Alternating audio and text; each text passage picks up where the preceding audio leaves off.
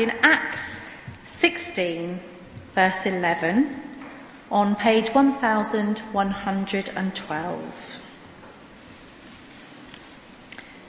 There is a second reading later on.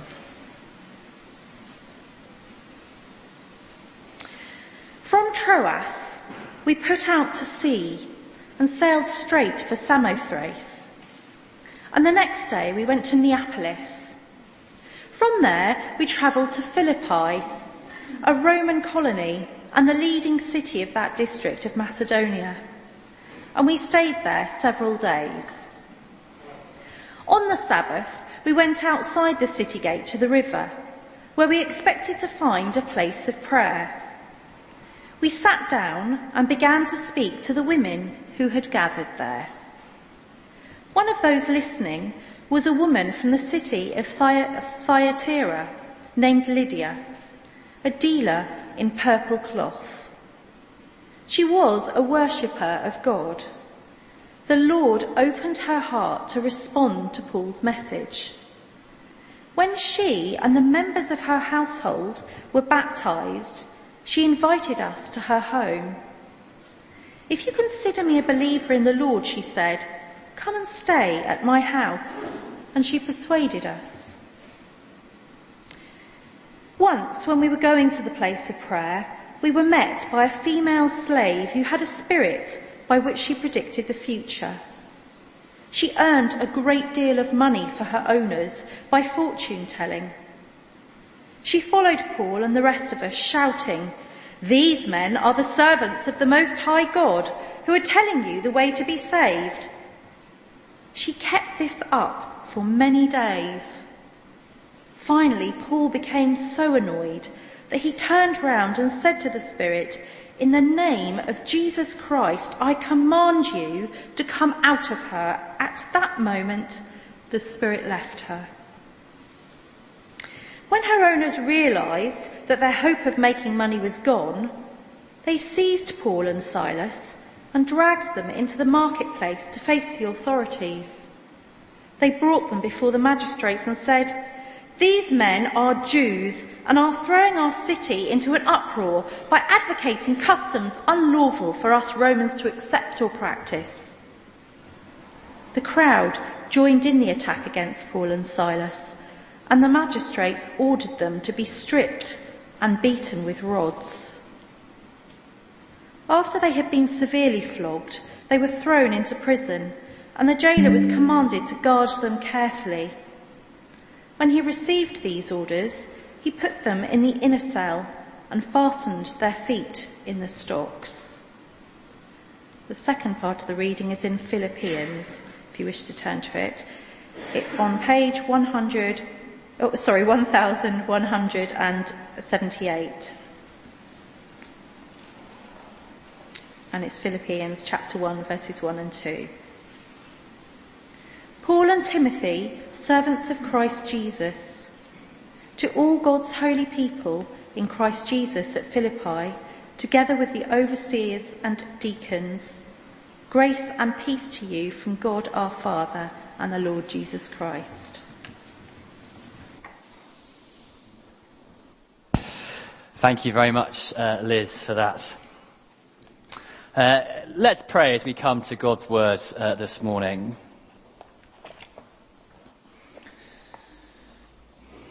Loving Father, we thank you for your word. We thank you that it is good. We thank you that your word is based on real life.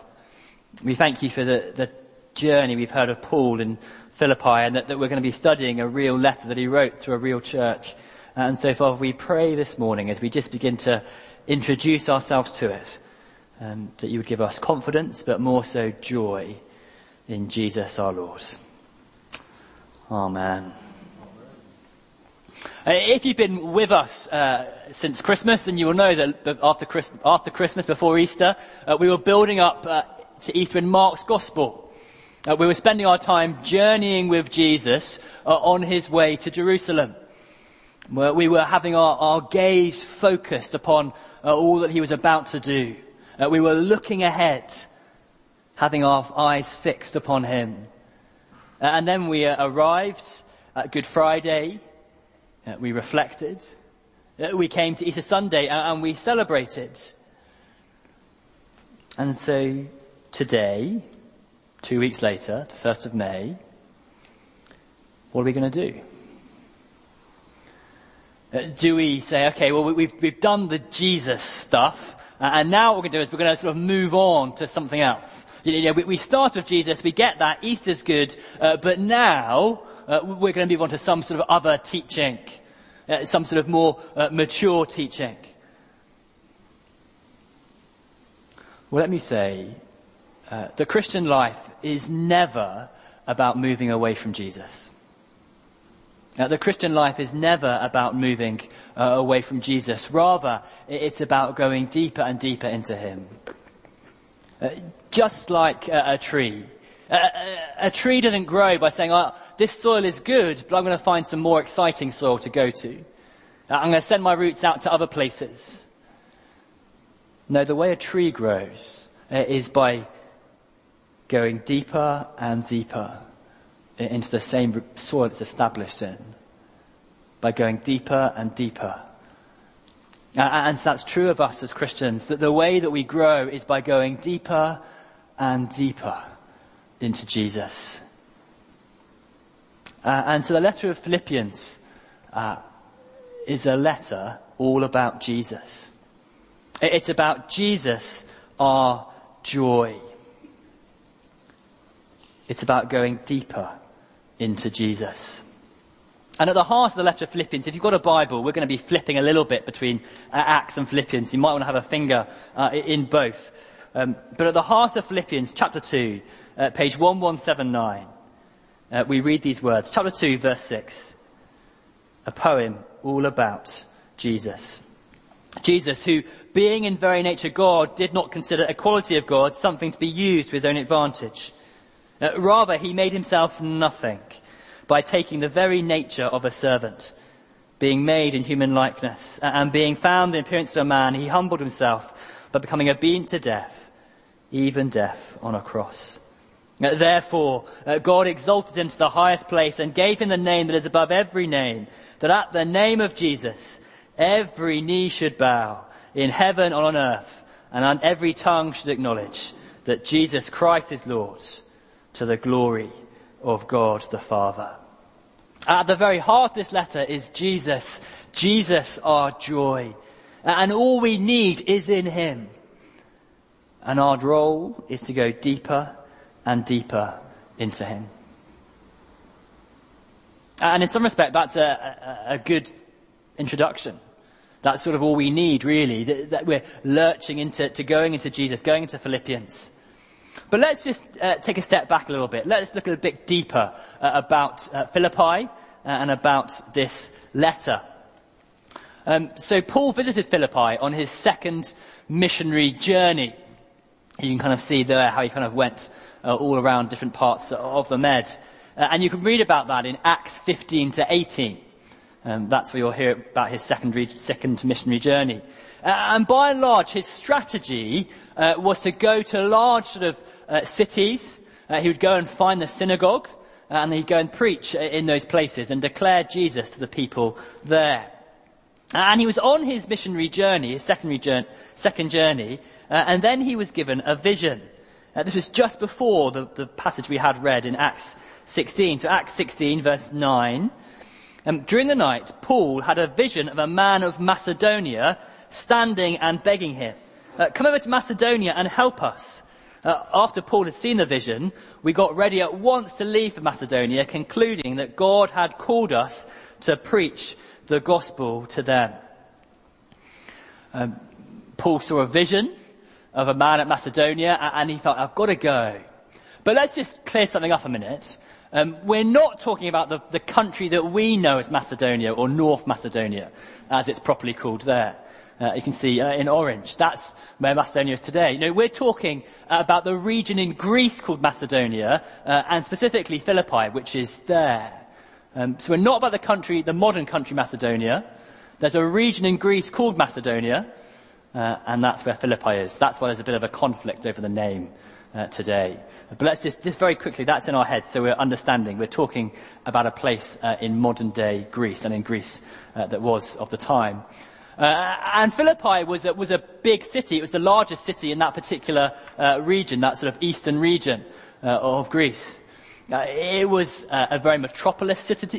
It had been described as a mini Rome. And so even though that they're in Greece, actually they pride themselves on not speaking Greek, but Latin. They're kind of with the times. And because it was a mini Rome, there was the worship of gods all over the place. All different types of god were being worshipped there. But very specifically, there was also imperial worship. That is to say that they worshipped the emperor. And the emperor had to be called Lord and Saviour. So Philippi is a bustling city full of every type of god and a place where the emperor is worshipped. And Paul arrives. But he gets there and he can't find a synagogue. So he thinks, where should we go? And fortunately, they go by the river, and they just so happen to meet Lydia and some other women. I say just so happen. Of course, what we really mean is providentially in the Lord's plan. They met Lydia. And Lydia was a God-fearer. That is to say, she was somebody who was not a Jew by birth, but she sort of converted to Judaism. And she was a woman of great prominence. She sold purple cloth. She would have been one of the higher members of society. Indeed, we know she had quite a large house for the church to meet in, so she was quite wealthy. And she's the first convert in Philippi, along with the other women she's with, the first members of this little founding church. And then we move into this other little section that we didn't quite read all of in Acts 16. The bit where Paul meets this slave girl who can predict the future and then gets put in prison. But the bit we didn't have read was then what happened to Paul while he was in prison, which was namely he was there and then all the gates, the jails got opened and the jailer feared for his life and was going to kill himself because he thought that they would all escaped. And then Paul says, no, I'm still here. And he goes back to the jailer's house, tells them about Jesus, and then they become followers. The jailer himself would have been sort of the middle level of society. So can you see already that this church is beginning to be formed of all levels of different types of people, the real up-and-comers, the sort of middle management, and no doubt people like this slave girl as well. All levels of people. And Paul loves this church. He really loves this church, and they love him too. We don't know how often he visited. It's likely he went back at least once more on his third journey, which you can read about in Acts 20. It doesn't specifically say Philippi, it talks about Macedonia, but it would be funny that he didn't go to Philippi. But there's a close connection between Paul and this growing church in this urban metropolis, made up of all different types of people trying to live for Jesus in a world where they're being asked to conform, asked to worship the Lord and Saviour, that's the emperor. But if that's Philippi, then why write this letter at all? Why would we even have this letter before us? Well, on the face of it, actually, the reason's quite simple. That somebody from Philippi came to visit Paul and he was writing a letter back to them. That's really why the letter has come about. But what situation was Paul in? Well, if you've got your Bible, just have a look at verse 13 and 14. Chapter 1, that is. Chapter 1, 13 and 14. As a result, it's become clear throughout the whole palace guard and to everyone else that I'm in chains for Christ. And because of my chains, most of the brothers and sisters have become confident in the Lord and dare all the more to proclaim the gospel without fear. Paul's in prison. He's writing this letter from prison. Now we don't quite exactly know where. It's likely to be Ephesus or Rome, and that will have an impact as to when it was written. But because he mentions the palace guard, it's probably Rome. And because it's Rome, that means two things. It means that actually of all the prisons he stayed in, including Philippi, its conditions were the most harsh. It means that he was chained 24/7, so he's not going to sleep very well. He's going to be freezing cold. He'll be given no food whatsoever, only reliant upon people who might bring him food. He's going to be in a bad way. And also it means if he's in Rome, then he's probably expecting to be executed.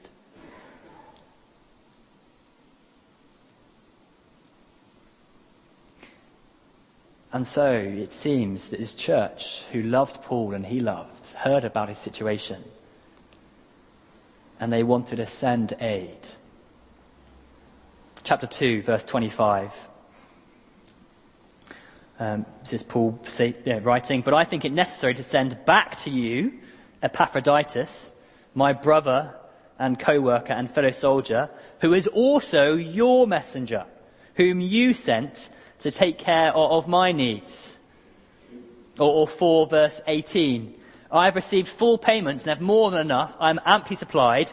Now that I've received from Epaphroditus the gifts you sent, they were a fragrant offering, to an acceptable sacrifice pleasing to God." Now, this church in Philippi have sent aid to Paul through Epaphroditus. Now, we have no idea if Paul and Epaphroditus knew each other beforehand. That they may have done, that they may not have done.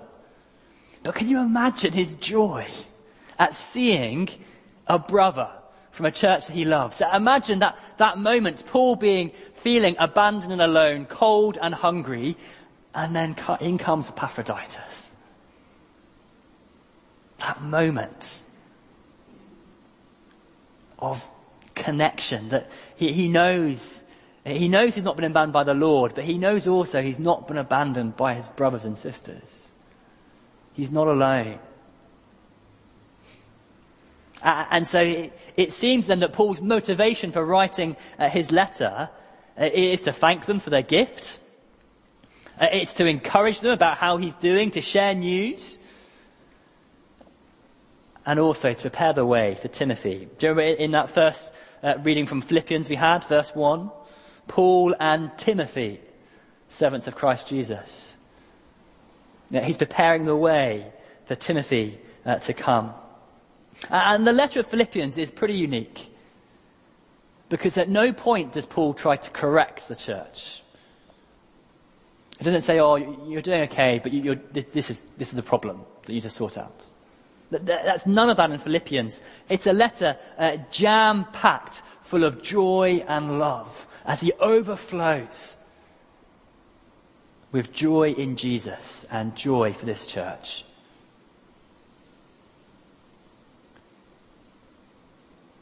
Which is why in that letter he describes them. He describes himself, verse 1, as a servant of Christ. That's who his master is.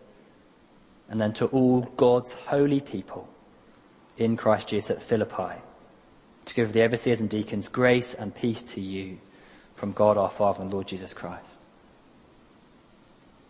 And broadly speaking, I think there are three big themes that will come to us through this letter. They're not sort of neatly packed, chapter 1 is this, chapter 2 is this, chapter 3 is this. They're sort of muddled all together. But those three themes of being united in the gospel, of serving in suffering, and looking ahead to the Lord's return, are themes he comes back to time and time and time again. But all those three themes are really grounded in one theme. They're grounded in the Lord Jesus. Which is why that little poem that I read in 2:6-11 stands at the very centre of this letter. All three of these themes find their working out from those words. So, chapter 2, verse 6. "Who, being in the very nature of God, did not consider equality of God something to be used to his own advantage." That is to say that Jesus himself did not come to serve, to be served, but to serve. He did not come to express his power and superiority. He came as a lowly servant. So that means that the gospel says that all are equal. It means that all are equally loved and valued, and it means that all are equally worthwhile of service.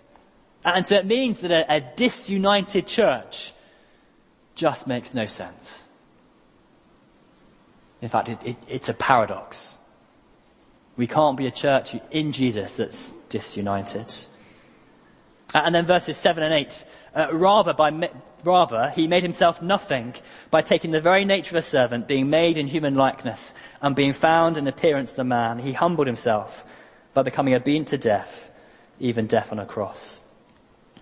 Jesus' life was marked by suffering for the service of others. And Paul says here, look, I'm in chains for Christ. I'm in chains suffering for the gospel in order that I may make Christ known.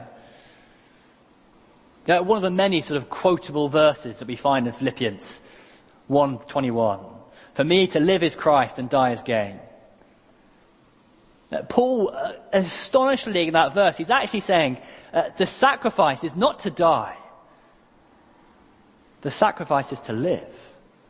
The sacrifice is not to give up my life to death. But the sacrifice is to keep living in the service of others. That's the sacrifice. He says, I'm going to suffer for the service of others. So should you. Because that's exactly what Jesus has done for you. He suffered to serve you. And then 9 to 11. Therefore God exalted him to the highest place and gave him the name that is above every name. That the name of Jesus, every knee should bow in heaven, on earth, and under the earth, and every tongue acknowledge that Jesus Christ is Lord, to the glory of God the Father. Paul is saying the reality is that Jesus is King. He will return. And he's encouraging these Philippian brothers to live with that day in view. Yes, you may live in a world that's saying the emperor's king. Yes, you may live in a world that says he's the one to worship. But look and remember, pull back the curtain and see that Jesus is the King. And live with that day in view. Unity in the gospel, serving and suffering, and the Lord's return. So why should we study this letter? Why is this a good letter for us to study? Well, it's because knowing Jesus personally will radically transform our everyday life. Knowing Jesus personally will change the way that we live and act. Knowing Jesus personally will mean that we'll long to be united in the gospel. And that's not simply an academic unity. It's a relational unity.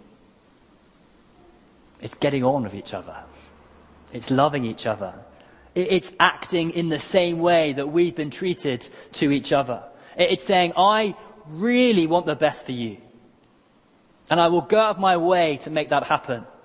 It means not grumbling and complaining when we don't get our way or when things don't go how we want them to.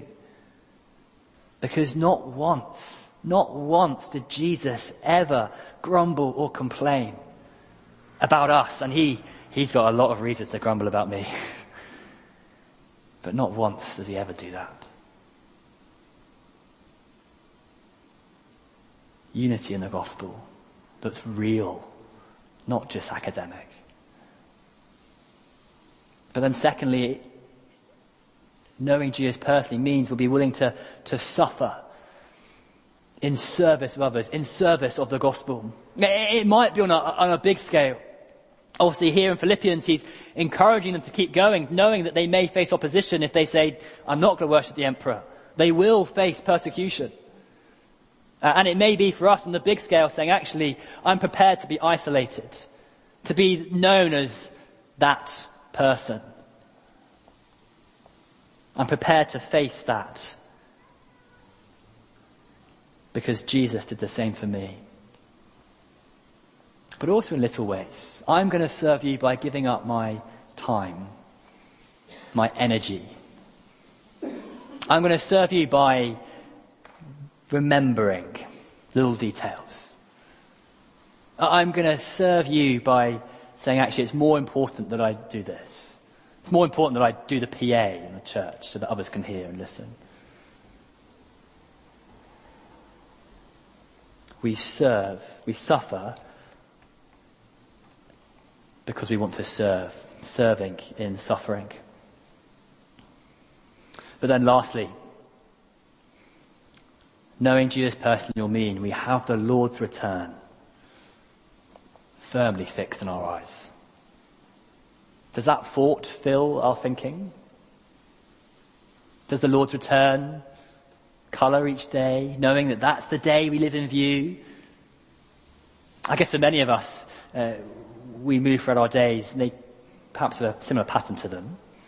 And the idea of Jesus being king, it's sort of an academic reality, but not really lived out one.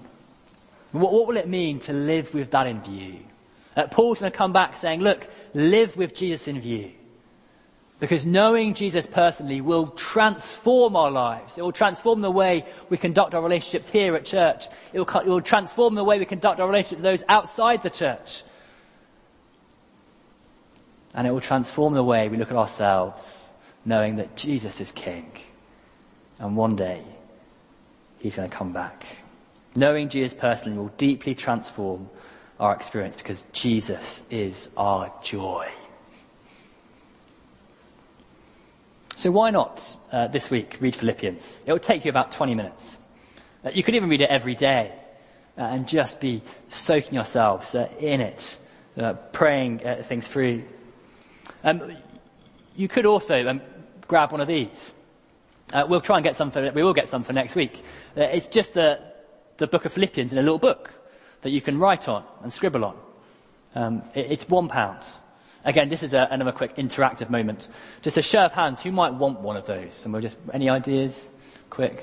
Not committing anything. Okay, that's fine. Just for numbers, vaguely, that's fine. But that'd be really helpful. Bring that along each week. You can scribble your own notes, you can highlight stuff. Get into the text. But this letter is all about going deeper and deeper into Jesus. Not moving on from him. Sending down roots because he is our joy. And knowing Jesus personally will radically transform our lives because Jesus is our joy. As we close, let me read those verses once again. That great poem in chapter 2 about Jesus, our joy. Jesus, who being in very nature God, did not consider equality of God something to be used to his own advantage. Rather, he made himself nothing by taking the very nature of a servant, being made in human likeness, and being found in appearance as a man, he humbled himself by becoming obedient to death, even death on a cross. Therefore, God exalted him to the highest place and gave him the name that is above every name, that at the name of Jesus every knee should bow in heaven and on earth and under the earth, and every tongue acknowledge that Jesus Christ is Lord, to the glory of God the Father. Amen.